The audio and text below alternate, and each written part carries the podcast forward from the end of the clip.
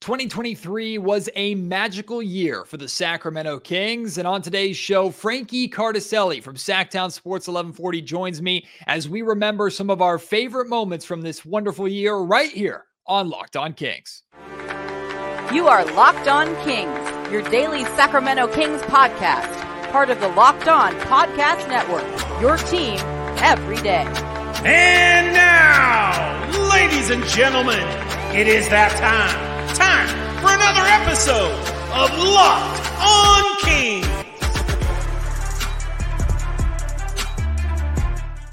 Hello and welcome into Locked On Kings, your podcast hub for Sacramento Kings coverage all season long. Today's episode is brought to you by Gametime. Download the Gametime app, create an account, and use code LOCKEDONNBA for $20 off your first purchase. My name is Matt George. I have the privilege of being your host here. I'm a Sacramento sports anchor and reporter for ABC 10 News. And yes, what a great year this was. Lots of moments that Frankie and I are going to discuss. If you want to share any of your favorite moments from this year, make sure you do so in the YouTube comment section down below. If you're watching, if you're listening, you can hit me up on Twitter at any time at MattGeorgeSac, or you can email me MattGeorgeSports at gmail.com. But for now, please enjoy my conversation with Frankie as we go down memory lane of this amazing year in Kings history.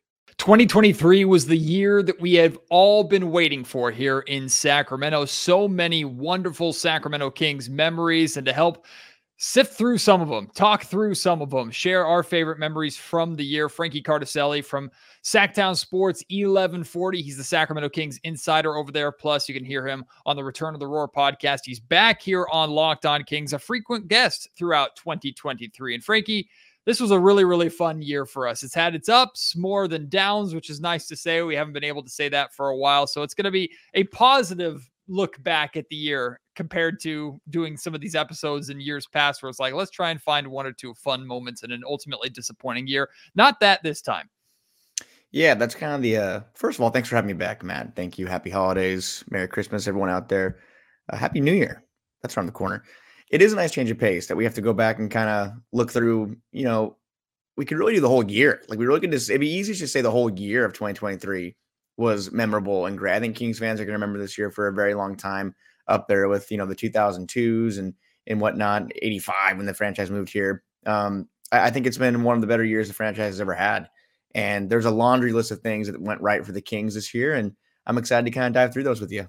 Yeah, we're going to kind of ping pong these back and forth and just discuss through them. Nobody has a list or anything. And of course, listeners, if you have moments from this year that you want to submit, we're probably going to talk about a lot of them. Certainly some of the main ones that immediately jump to mind. But in the comment section, send it to us on Twitter. Let us know some of your favorite Kings moments from the year, whether it was games you attended, home or away, whatever it may be. And Frankie, I think we'll start with kind of the two moments that are probably at the top of almost everybody's list, but one moment that both you and I got to actually experience in person was in Portland. Now, I know the Kings' last trip to the Moda Center the other night after Christmas wasn't too great, but we can put those memories aside because ultimately that was a great building for the Kings in 2023. You and I were there in Portland when the Sacramento Kings officially snapped the streak, officially clinched a playoff spot. It was kind of an underwhelming night. It was also the night that Keegan Murray broke the rookie record for three-pointers. That got overshadowed a little bit. The Kings beat the brakes off the Blazers in that game, so it wasn't exactly an exciting basketball game, but to be there for that moment was pretty awesome. Yeah, I mean, it's incredible. I mean, we've talked about in this podcast before how you and I grew up Kings fans. We you know, that was our team. That was our thing growing up. And to be there, just that culmination of 17 years of struggle and disappointment, turmoil, the relocation rumors. Well, not rumors. I mean, it was a fact. They were going to Seattle. Everything that went into it over the past nearly 20 years, it was special. That you know, I know for you especially, it was special. And myself, G-Man, others that made the trip to Portland. It was great to see it in person. And even if you weren't there in person, taking that in from home, you know, I had family and friends that were watching that moment that were getting emotional. I know you were a little emotional that night. I remember being nearby. I don't want to say weeping, but I'll just say an emotional match. George, there were tears. No, I mean, and you see it from everybody. I mean, Katie Christensen, Carmichael Dave, a lot of people that were there were emotional. It was interesting, man. It was interesting being after the game. You heard the guys having a great time in the locker room, and it was kind of back to business. Like they didn't really have we don't see that in the NBA like they do in baseball or other sports, how they have the champagne come out and and celebrate. They kind of had their moment where they celebrated and back to work. There was another game in Portland that we got to watch. That was just them, business as usual. So very special to be there that night. And I think that definitely is near the top of my list because, I mean, here we are. Kings are 17 and I think 12. They're fifth in the West right now going into the new year, or going into the last couple of games of the new year. It's just funny how much things have changed since last year. And that was a big moment to get where we are today.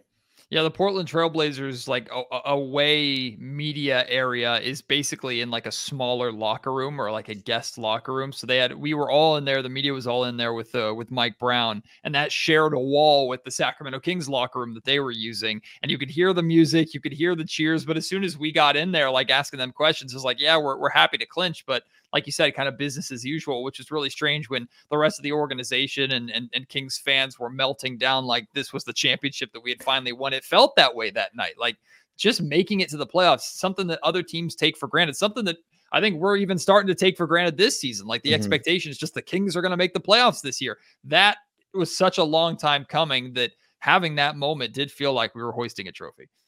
It was. It did feel like, you know, it was a little surprising. Like, I don't know why I expected more, but I think for a lot of these guys that came onto this team in recent years, I mean, De'Aaron Fox is the exception for 7 years, and Harrison Barnes is on year 5 or 6, I think. But I think a lot of the other guys, they don't really have that attachment to the playoff drought, and they don't really have. Not that it's not important that they break it. I mean, I'm sure they got here and right, okay, well, that's great, that's out of the way, but it's not the same as fans and people that have been through it in media or what have you to be around a team and put your emotion, your time, your money into this brand that has been a disappointment for the better part of 2 decades. And I think for a lot of people like yourself, me, I mean, other people that were at that game in person.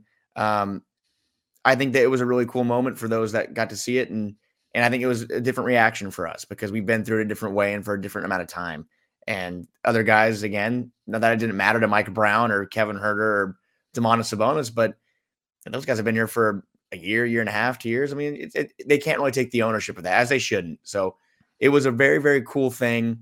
I think still seeing that Pacific Division banner, which we joke about and we laugh about, but just knowing the Kings had that just, you know, kind of worst to first year. That's kind of what it was. It really was like a worst to first, I don't want to say Cinderella story, but in a way it was, because no one really saw the Kings coming last year. And as we know, that notion or that the way that people view the Kings has now changed drastically. I don't think people look at them as the cute little underdog anymore, but last year they were the up and coming team. And it was just, it's always gonna be fun to look back on. And that night in Portland is definitely one I'll remember forever. And then the moment that we had dreamed about maybe more than actually clinching the playoffs is the Kings taking the floor for the first time in a playoff game. It's against the Golden State Warriors. First time, not just both of these teams have ever met in the playoffs. First time, both these teams have been in the playoffs at the same time. Start of a Northern California rivalry, or some would like to think that it's not a rivalry, whatever the case is, having that moment of the sold out Golden One Center crowd, the purple glow sticks and everything, and everybody running out and taking the floor on that. A moment that gave you chills, a moment that also, Frankie, you and I were lucky enough to be able to be there. And then the icing on the cake too, that not only does Sacramento like finally get that moment in the playoffs, they're hosting Game 1 and they defeat the defending champs in Game 1. I mean, it was a pretty unbelievable moment. Yeah. I mean, we've gone to so many games over the years as media or fans, or even before when you were at 1140, Matt, and you were doing some of the stuff that Brendan and I are doing. I mean, we've gone to a lot of games. And I can't remember a time where there was a sellout crowd all in their seats 20 minutes before the game even started. And that's exactly what happened that day. And it really is something that I don't know if we'll see it again. I mean, we'll probably see it again at the Kings Week, the playoffs this spring. But that's a moment that really I think might be number one for me as far as my favorite moment of the year. Mm-hmm. Just the fact that everyone was in their seats at the 20-minute mark before for the Kings were out on the floor. And it was the type of reaction from a crowd that we've heard for buzzer beaters or opposing players getting ejected or getting a technical foul or free cookies, you know, the 2 missed free throws. It was that kind of roar from the crowd just for the Kings running out of a tunnel to make their first playoff appearance since 2006. And the fact that they won that game in exciting fashion, obviously, I think that was the game. I think Wiggins missed in the corner and Curry missed the go-ahead three, I think, or game-tying three. a special night, just a very, very special night. And I think that's definitely number one. Just that feeling of hearing that crowd go crazy when those players came out, it gave me chills thinking about it. Our partners at eBay Motors have teamed up with Locked On Fantasy Basketball host Josh Lloyd to bring you some of the best fantasy picks each week, all season long. Whether you're prepping for a daily draft or scouting the waiver wire every week, we're going to provide you with players that are guaranteed to fit on your roster. So let's see who Josh has picked out for us on this week's eBay Guaranteed Fit Fantasy Picks of the Week. Five names: Dante Exum, Jaden Ivey, Isaiah Hartenstein, Jalen Johnson, and Tarion Prince. Now, Josh has little lines that he's included for all five of these guys. We're going to pick one of them, read what he has to say, and talk about it a little bit more, too. Let's talk about Dante Exum with the Dallas Mavericks. This is what Josh said. Jason Kidd said that when healthy, the Mavs are still planning on starting Exum. His shooting will regress, but his role is enticing. Now, what Josh and eBay Motors and fantasy owners should be looking for here are players that are going to slide under the radar a little bit, right? All the obvious names that are putting up big numbers and putting up big points. If you don't have them on your league, odds are you're facing some of them or a lot of them this week. So those little under the radar picks can be the difference maker. And Dante Exum is one of those guys that could sneak in because of the minutes and opportunity that he's getting as a starter in Dallas. He might score enough or hit enough shots or collect enough stats that could end up being that difference maker. So take an eye or keep an eye out for Dante Exum and maybe picking him up in the waiver wire or late in a draft, in a daily draft that could be the difference in you ultimately being victorious. Josh Lloyd from Locked On Fantasy Basketball is going to help you win your fantasy championship, and eBay Motors knows a championship team is about each player being a perfect fit. It's the same thing with your vehicle. With over 122 million parts for your number one ride or die, you can make sure your ride stays running smoothly. They have brake kits, LED headlights, roof racks, bumpers, whatever your baby needs, eBay Motors has it. And with eBay Guaranteed Fit, it's guaranteed to fit your ride the first time, every time, or you get your money back. Plus, at these prices, you're burning rubber, not burning cash. Keep your ride or die alive at ebaymotors.com. eBay Guaranteed Fit, only available to U.S. customers. Eligible items only. Exclusions apply. And 2023 wasn't just the year of the Kings returning to the playoffs. 2023 was also the birth of the beam, a gimmick that maybe people didn't expect to catch on, and now it's truly it's known around the NBA, whether you love it or hate it. Everybody knows about it. Teams directly reference wanting to not light the beam or light their own beam when they play the Sacramento Kings. This little idea that the Sacramento Kings had, turning just into this beacon of this franchise's return to relevancy. I mean, the beam took on a life of its own, and I think 2020, hopefully the beam's around for a lot longer than just these couple of years, but 2023, I think, will kind of be the year that the beam firmly. I know it started in 2022, like the first time the beam was lit was late 2022, but 2023 was really when the beam was established as like, this is the Kings thing. And I'm surprised, like, how it's only been around for a short period of time, but how ingrained it is just in Sacramento culture now. Yeah, I mean, it really is like an identity. It's funny. For Christmas, my family, a lot of Kings fans in my family, and they're exchanging Kings gifts from each other, like not even some that we got from the team store or whatever. And there's like this shirt, it's like City of Beams. Like City of Beams is like a thing people are doing now. The ornaments, we got a couple ornaments we have now, which is cool to kind of commemorate that first season or first year with the beam. And it definitely seems like it's not going to be going anywhere anytime soon. Like it's like one of the most genius forms of marketing, I guess, too, as far as you're out in Sacramento on a night, going to dinner or going to a movie, and you look up, there's a beam in the sky. You know, Sacramento Kings won a game. Mm-hmm. And I think it really is cool for a fan base to rally around something like that. I know that you have, like, not to the extent of the beam, but you have like the Lambeau Leap, or like Yankee Stadium has like the bleacher creatures.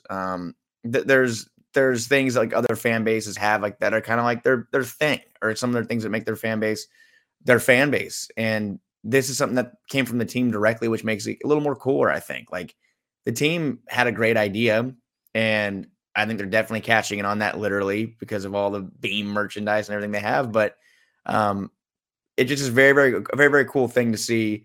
Like, I in hockey, for example, like I watch the New York Rangers, and they have like a star of the game. Their stars of the game come out on the ice after the game's over. I think it's so cool that Scott Moe, Kings PA announcer, and the Kings, they bring a player over who gets to light the beam in front of the whole crowd. Like, I don't know, most games in other NBA arenas, the game's over and you go home. You get a little post-game ceremony every win. And I think that's special because every win, I mean, I think Kings fans know that. Like every win over the past couple of years, or by past couple, I mean 16, 17 years, has been like it's been precious. It's been a precious event to win basketball games. It's not very often the Kings win basketball games in recent memory. And last year, I don't think it was known, or maybe it definitely was not known what the Kings were going to be, a 48-win Pacific Division playoff hosting team. I'm not sure how much they expected to use the beam, but man, they definitely are using it a bit more than they intended to, and that's a great thing. All right, Frankie, this is where we get a little more into the kind of more obscure moments and memories and things less obvious that we loved and enjoyed from the year. Anything come to mind for you just of moments that just you'll remember 2023 for that just sat with you this year? Yeah, I think Brennan Nunez, Chris Watkins and I were talking about some of our favorite moments the other day, and that game against the Clippers in LA was... Mm-hmm. It was February. It was late February. And I still don't know if we'll ever see a game quite like that. Yeah. I mean, first of all, the scoring was insane, but the timely shot making, which was completely really one-sided by the Kings. They kept finding themselves down on these 5-point, 6-point. I think they were down by 14 with 3 or 4 minutes left in the game. They were finding themselves in these holes, and they just kept finding a way to get back in the game. And it was all Malik Monk and De'Aaron Fox. And, 45 points from Malik Monk, 40 from Fox. I think Sabonis had a massive double-double that night. Kawhi Leonard had 40-plus. It just was an insane game. And the Malik Monk shot, I don't want to call it a prayer, but just a really tough shot to end regulation. I don't think we're going to see something like that. Second highest scoring game in NBA history. And that's when I do often go back and watch the highlights on, because watching that in real time was just insane. Just I cannot believe that happens still to this day. Yeah, that was a game where the Clippers shot the absolute you-know-what out of the ball. Like, they could not miss. Everybody. Nicholas Batum, everybody was just shooting the crap out of the ball. It's just one of those nights where it's like, well, what can you do? This team is just red hot.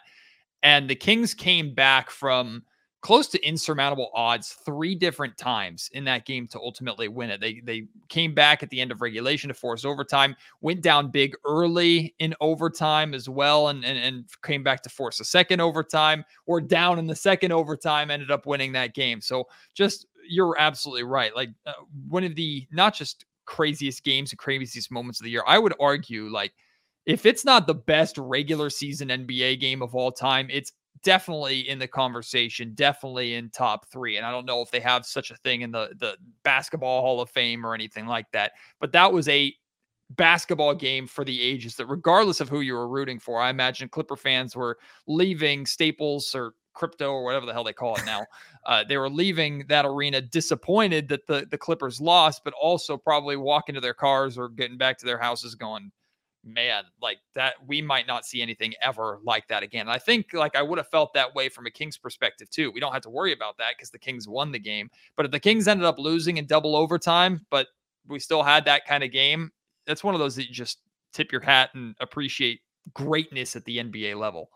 Yeah, that was one of the biggest things too, is you know, I write a recap after every game, and I had a good amount done already. Like, I had a good amount of them losing because they were down by double digits with a few minutes left. So I was kind of just, all right, like any other writer will be doing the same thing. Like, we got to get at least the lead in, which is, you know, the Kings battled or whatever they lost. But I had to rewrite it going into first overtime, and that was the biggest thing. It's just win the game. So I can just, if I'm gonna start doing this in like the tone that they won, let's just win the game. Right. And it would have stung really to have them watch a 170-plus point affair and the Kings lose. Like, that's brutal. And the fact they did it on the road too, because the Kings, again, last year were a great road team. That's what made them also a really good team, was they were a great road team. I think they tied their franchise record in road wins. That makes it even more special. I think at home, that would have been an incredible atmosphere and unforgettable for sure. But just speaking to how good that team was, that they were able to go into Los Angeles, play a good, fully healthy Clippers team, which was rare last year. This year, I know they've been playing Paul George and Kawhi have been playing a lot, but last year they go in and beat a rarely fully healthy Clippers team after being down by multiple deficits and multiple late game situations on the road. Just makes that a little more special to me. I'm going to cheat a little bit here because this technically happened on December 30th, but damn it, it's close enough, and it's mainly the 2023 season. Kevin Huerter's essentially game winner against the Utah Jazz. I was wondering about this, if this was eligible, because I was going to say this too. Well, and like, we have to talk about eligibility too, because I was almost going to make like a De'Aaron Fox game winner category, like the one in Chicago, but arguably his best one was the one in Orlando. And that happened early in the season. November, so I think. That's 2022 time. And this one technically happened in 2022, although we're talking about the final days of 2022. It's like the day before New Year's Eve. I think we can sneak it in. But the pop of that crowd when Huerter hit that shot, and this was early season Huerter where he was smoking hot to start the year.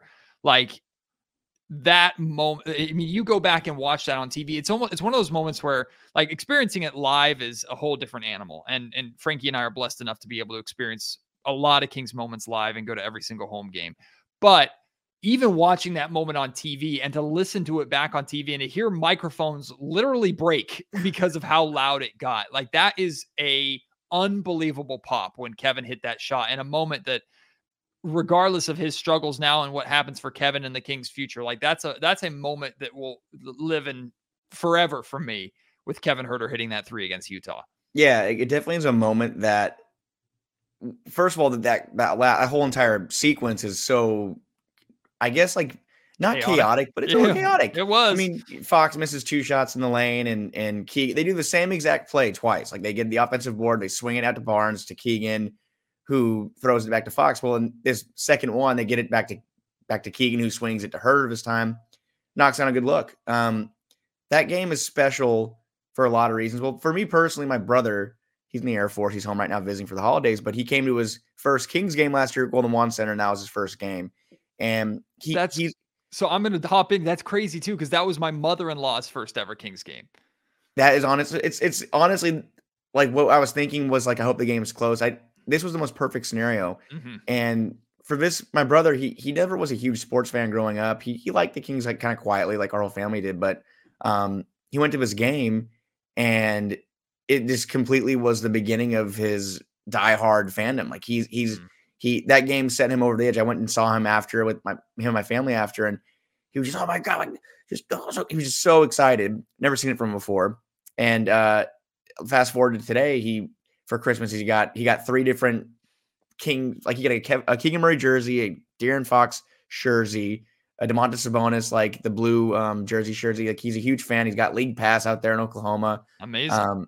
It really did start it can do that. Those kinds of moments from a team or from a fan base, like, or the reaction from the crowd, because you feel things. You do feel things. Like watching from home definitely will make you feel things too. But I think the one thing I used to like wonder is, going to games is fun, but would I ever be okay with watching from home? And it is fine watching from home, but just being in the arena and feeling that, like you feel that pop, like when the crowd goes nuts, you feel the energy in the building when things are kind of starting to swing, the momentum.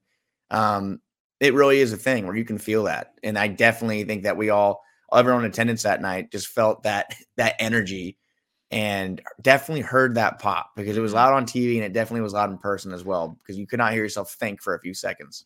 I think that was a moment for me too, where the last doubts of the Golden One Center were finally put to rest, because Arco Thunder and how loud that building got. And the Golden One Center opens up and it's this gorgeous state-of-the-art stadium, but it's a little more open. It's just less intimate, less on top of you. And can we have that same volume? Can we have that same level? And I think that moment right there answered the question of, oh yeah, like Arco Thunder is still very much alive and well. It's just now here in the Golden One Center. So that was a moment that kind of cemented that for me too. Frankie, I'm curious about this one, because it was an unbelievable experience for us to go to Salt Lake City, Utah to cover All-Star Weekend. Ultimately, All-Star Weekend kind of ended up being a dud for the Kings. Like Kevin Huerter's terrible performance in the three-point shootout. Keegan Murray had the best night out of everybody with the Rising Stars Challenge. De'Aaron Fox didn't even score. He's the only player not to score in the All-Star game. But also afterwards, like they didn't care, because they were ready to get back to work and push for the playoffs. But being there for All-Star Weekend, experiencing in person, I'll be honest with you, for most of the time I was bored out of my mind. And it was interesting to see, okay, this is what an All-Star crowd looks like, because nobody cared. But to experience that in person, like, it was cool for us. So it's high up there for me for the year, but it's a time that I could forget about. No, I've had to think about the way I don't want to like seem ungrateful, but I also at the same time, like when I was talking to like our management and they're talking about like the All-Star game, I was like, yeah, we don't need to go back. I think we saw it. Like it was very cool, I think, to see the Kings get recognition and having two All-Stars for the first time since I believe 2004 when Brad Miller and Peja were All-Stars. I mean, De'Aaron Fox and Domantas Sabonis are the franchise. So it was very cool to see them get that recognition, to go to Salt Lake City, to see their faces like on the banners that are around the stadium and the marketing that the NBA was doing for the All-Star game. Really cool. Seeing Keegan Murray play in the Rising Stars game, great for the organization. Kevin Huerter in the three-point contest, it was cool that he was in it. Did very, very poorly. And then the All-Star game itself, I don't really enjoy watching the All-Star game from home, and watching it in person, I'm telling you, was very underwhelming. So I would not do that unless they change the format or maybe make an incentive to play more. Like, I don't know. I'm not sure if they were to make a cash prize if they're going to play, if players would play harder, but it is kind of like a Pro Bowl-esque vibe now, like where they're kind of just trying, you know, kind of like the flag football version of basketball. They're just doing layup lines and some dunks here and there, but was cool to be there. I think like just the overall being a part of that atmosphere and mingling with other media members and meeting new people and being able to be there with you guys all together. We had I know that we had a good time individually, like me, you, Kevin, John, and Chris Watkins had a good time. So that was fun for me.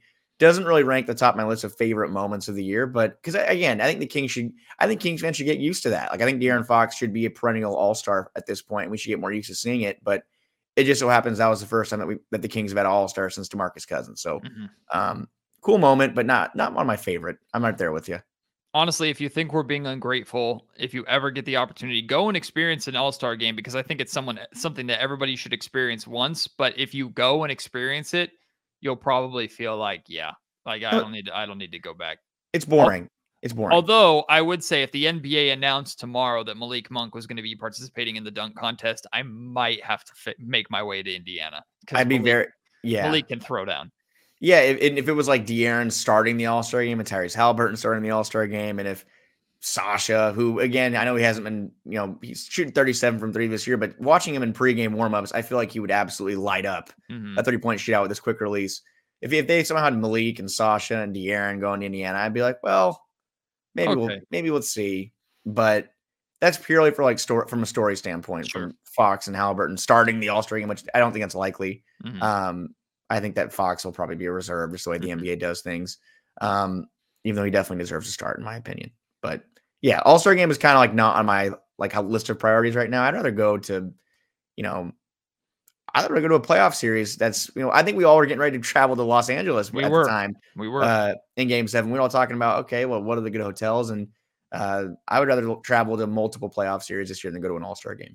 This episode of the Locked On Kings podcast is brought to you by Game Time. Hey, for 2024, make sure Game Time is your number one app for all the events that you're going to be going to, whether it's more Kings games, sporting events, period, concerts, local theatrical productions, comedy shows, whatever it may be. Game Time has the tickets for your event, and they're going to have the best deals and the best prices, especially if you, like me, sometimes struggle with planning and make decisions to go to events and go to things last minute. Game Time not only makes buying last minute tickets easy, they make it affordable. Like, you're going to get your best deals at the last minute on Game Time with their last minute flash deals that they have. Plus, if you're unsure about going to a new venue, going and watching something at a stadium or concert hall or whatever it may be that you've never been to before, they have the most accurate in-your-seat images that'll show you exactly what your view is going to be like for whatever type of event you are going to. They have zone deals and flash deals that are going to save you a boatload of money. I used Game Time to save me a ton of money going and watching a San Francisco Giants game this past year. Take the guesswork out of buying tickets with Game Time. If you download the Game Time app, create an account, and use code LOCKEDONNBA, you'll get $20 off your first purchase. Terms apply. Again, create an account, redeem code LOCKEDONNBA for $20 off. Download Game Time today. Last minute tickets, lowest price, guaranteed. So any other quick kind of small moments that you can kind of fire off rapid fire about 2023? I have one that comes to mind, but I'm curious if you have the same one. You go first. Yeah. Game six to me was a really, really big moment for the Kings. I thought winning in Chase Center, where the Golden State Warriors had been really, really, really good, but the Kings backs against the wall, right? They go up 2-0 and now fall down 3-2, and to go there and to win. I know it didn't end up the way we wanted, and game seven didn't go the way we wanted, although put your Kings fandom aside, we got to see an all-time amazing performance from Steph Curry. And he just willed the Warriors to win that series. And we knew they weren't getting past the Lakers at that point, but like he was unbelievable in game seven. But for the Kings to go into Chase Center in game six and not just beat the Golden State Warriors, but like they didn't really have, and it wasn't a blowout, but the Warriors were never really looked like they had a chance. They never looked comfortable, and the Kings were in control of that game start to finish to give themselves a chance in their own building. I thought that was a very mature sign from a new playoff team, where we'd talked so much about experience this and experience that and how the experience advantage was going to make a difference, for a team to not just roll over and die, but to have home court advantage taken back from them and to go to hostile territory and take it back themselves. I thought that was a pretty awesome moment for this Kings team, even if they ultimately didn't get the job done. Yeah, I think you were very mad at me that day, or a couple people. I was very down, not down, but I was very just like, this, the series is over. Like, yeah, a lot of people felt that way. There's no problem with it. A lot of people did. Yeah, I would think I was already like joking, like, you know, and it's maybe me trying to like reverse jinx some things, but I'm like, yeah, I'm already writing the article like before the game that they're going to lose. Just because how good the Warriors have been at home historically in the postseason, and the fact the Kings had not won a game at Chase Center, I think, since the year it opened, which was in 2020. I think they had lost 7 or 8 in a row at Chase Center. So I thought, you know, no chance they're going to let that Golden State's going to let up right now and go back to Sacramento. But again, another game where Malik Monk and De'Aaron Fox with a broken fingertip. Mm-hmm. Terrence Davis had a big game that day as well. Keegan Murray was finishing the series strong. They really stepped up all across the board. And that is a good sign for this Kings team, because again, we've seen it before. And right now, obviously on the heels of a loss to Portland in present day, we get to see the Kings tomorrow night in Atlanta avoid a 3-game losing streak. The Kings have done a very good job of limiting these ongoing losing streaks. And even in the playoffs, they had lost 3 in a row, but they stopped the bleeding and they made it a series. They injected more life into this team and fan base. And, you know, game seven was possible, but I think it is something that speaks to the Kings' resiliency and the fact that they are able to answer adversity. They did it last year on the biggest stage in the NBA playoffs, and they've continued to do it in the early stages of the season. And now we get to see if they can do it again. But game six was definitely one that felt surreal. A lot of things felt surreal about 2023, but the fact the Kings went into Golden State, a place that has been a house of horrors for other NBA franchises for the past decade now. And they really, like you said, they didn't beat the brakes off of them, but it was a game that was never really close. The Kings had them at arm's reach. I think it was like in the 10 to 15 point range most of the night. They were in complete control, and they did dominate that game in a different sense. But that was on my list of things. Other like a quick thing, I guess, would be, I know we said it kind of got lost in the shuffle, but Keegan Murray knocking down that record-breaking 3. Yeah.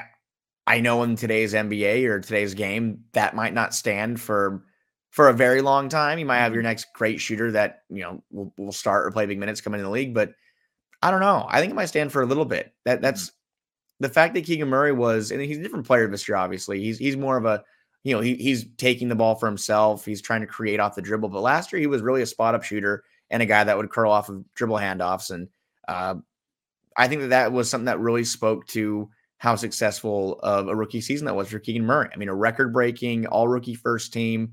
41% from 3 on a lot of volume. It was just was well deserved for a draft pick. That I think has been a great thing for the Sacramento Kings franchise. That Keegan Murray has panned out so far and continues this year to take strides. Obviously, he's been playing the best basketball of his career over the last 9-10 games, and having that rookie record just kind of like to hang your hat on was really cool to me. some validation for Monty McNair with the selection of Keegan at number 4, some personal validation as well with Keegan Murray. And for those of us here in Sacramento who are high on him and had such a belief in him, like it's just gone so much better than I think everybody, even those of us who are high on him, could have hoped. And now he's trying to take that next step. Well, that leads us to 2024, Frankie. 2023 and the end of 2022 last season was like the ride of, hey, enjoy being here.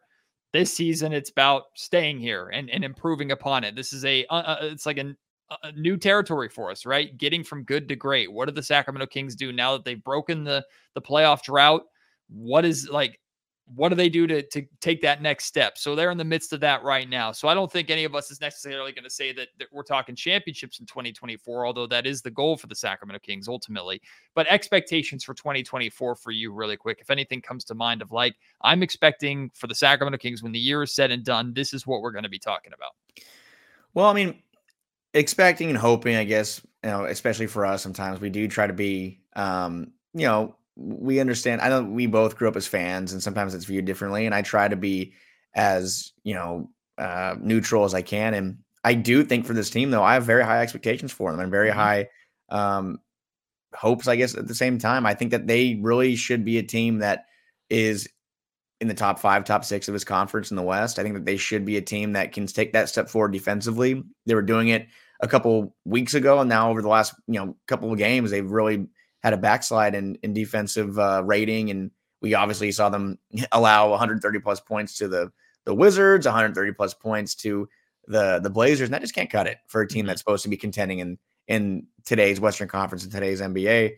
And really, this is kind of, I don't want to get like dramatic, but this last half of the season here, we're not even to the halfway point, but I mean, just more of the 2024 half, it's kind of a last stand for this group. I think if they get to a point where they don't win a playoff series or they don't even make the playoffs, we can see this original Beam team group broken up. Like we've all seen these trade scenarios, and it's true because if they're going to make a big trade, Harrison Barnes and Kevin Huerter, their contracts are the most likely to make those deals work. They're going to be moved, and which is unfortunate, I think, for a lot of Kings fans and this fan base. Obviously, they care about this group and this core, and they want it to work. Well, if we get to February and the Kings are hovering around 500 or, you know, outside of the top 5, top 6 of the conference, I think there's a possibility that we could see some people moved. And I think Monty McNair is going to be very selective and he's going to wait until the right time comes. I don't think he's going to hit the panic button. There's no reason to panic. Everyone on this roster is under contract for a couple of years, except for Malik Monk, who that will be the one person that will have to be addressed this offseason. That's going to be a big one. But I do think that if the Kings get to a point where, and Monty McNair gets to a point where he thinks that, okay, maybe it's time we shake things up and there's a trade out there that he thinks can work and make the team better, I think it'd be on the Kings and guys in that locker room to make that a hard decision for him and play a better brand of basketball, more so on the defensive end. I know the offense hasn't been to the record-breaking status they were last year, but I think that you don't really need that. You need the defense to be better. We've seen that in Portland as well. The offense struggled, sure, but it's very hard to win basketball games when you allow opponents to score 130 points on 50-40 shooting. It's just not going to happen. So I'm looking to see how they answer that challenge and how hard this team plays together, because I do think they're a very tight-knit locker room. And I think chemistry is important, but I think having the correct personnel is even more so important. And I think chemistry can always be mended. So if they're not in a position to be as good or better than last year, we'll see changes in 2024. Yeah, I think the word for 2024 for me is contention. Like if you're not the contender that you want to be this year, which I think more signs point to that than the other way. We're not writing off the rest of the season or the playoffs by any means. We've seen this team can get hot. And when they're hot, they're very difficult for anybody to beat. And I do think this team making it out of the first round should be an expectation to some extent. But whether it's at this trade deadline or this upcoming offseason, like I do expect some shakeups to be made. I do expect some polishing around the edges or one big addition to ultimately put this team over the edge. Like I think Monty recognizes that even though there's not as much pressure on the Sacramento Kings as there is maybe like a Phoenix Suns or Golden State Warriors or other team to figure it out quickly as the window might be closing, Monty knows that the window doesn't just stay open for you. So you have to make sure that when it does open up, you kind of climb through it. So I think 2024 is, if it's not the Kings contending for a championship this year, which I think is again, probably likely, it's going into the 2024-2025 season. Do the Kings have a roster where you're looking at it and going, okay, yes, I think this team legitimately has a chance. They still have to prove it, but they legitimately have a chance to, we're talking like a championship caliber roster. That's not a, like if the Kings win a championship this year, everybody's calling it like a miracle story, an amazing run. Like, can the Kings put together a roster and put together the context of next year, superstar De'Aaron Fox plus Domantas Sabonis, Keegan Murray is a big three, and you add a fourth guy on top of that with Malik Monk coming back, whatever it looks like. Like, do the Kings go into the 2024-2025 season? Do the Kings end 2024 being talked about as, man, just let this team get to the playoffs and they can really make a run? That's where I think it kind of falls for me, so. Yeah, and I think that if the Kings were to win a championship this year, and people, that's fine. I mean, if you are, you're a product, and this team's a product of everything else that happens around them. Like, if they can't help who they play or who they face in rounds, and if it were to be the NBA Finals, so crazier things have happened. I think the crazier things have happened. I don't think anybody expected the Miami Heat to make a Finals run in 2020, and they played the Los Angeles Lakers. I mean, these things. The Denver Nuggets have their rise to being an NBA championship winning team. Mm-hmm.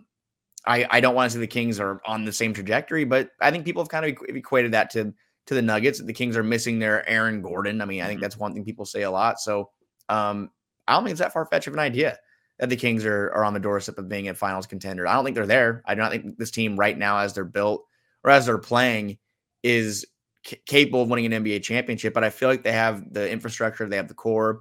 And yeah, like you said about windows, De'Aaron Fox just turned 26. Domantas Sabonis is 27. Keegan Murray's 23. They have a little window. Like, there is a window. I think it's, to me, I've been saying it on other things I've gone on, other shows and other podcasts. I see it as a three-year window. Mm-hmm. You have De'Aaron Fox, who has 3 years on his contract, including this year. He's 2 more after this year. Mike Brown has 3 more years.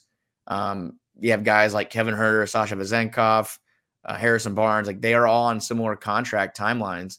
And well, I think it's very, very, very likely De'Aaron Fox will ink a long-term extension and hopefully end his year in a Kings uniform. I think you want to maximize this window before you get into your, you know, get these players into their 30s. Like, you want to have your all-star core be contending for championships before they turn 30. That's what a lot of these other teams are doing, and I think it's very, very possible the Kings can do that. Now, can they do it with this exact roster and group? Remains to be seen. I think right now they definitely need some help. They need to take a step forward defensively for sure. But you have your guys. You have De'Aaron Fox. You have Domantas Sabonis. Keegan Murray's taking his steps. And if Malik Monk wants to ink another deal and stay here, which I think he could as well, they're set up for the long haul. They just need more defensive impact. And that's possible if you have Monty McNair as the GM. Well, the Kings still have a couple games left before 2023 officially comes to an end. Hopefully they can clean up some of these mistakes and end this great year on a positive note. Frankie, to you personally, thank you for all the help that you've provided here at Locked On Kings, all the time that you've been on this podcast this year. You're a frequent guest, and hopefully you'll be back with me for more in 2024. But I appreciate you, my friend. It's been a fun year. Let's keep the ball rolling here in 2024. Absolutely, man. Matt, thanks for having me. Happy New Year to you, my friend, and your family. Happy New Year to everyone listening.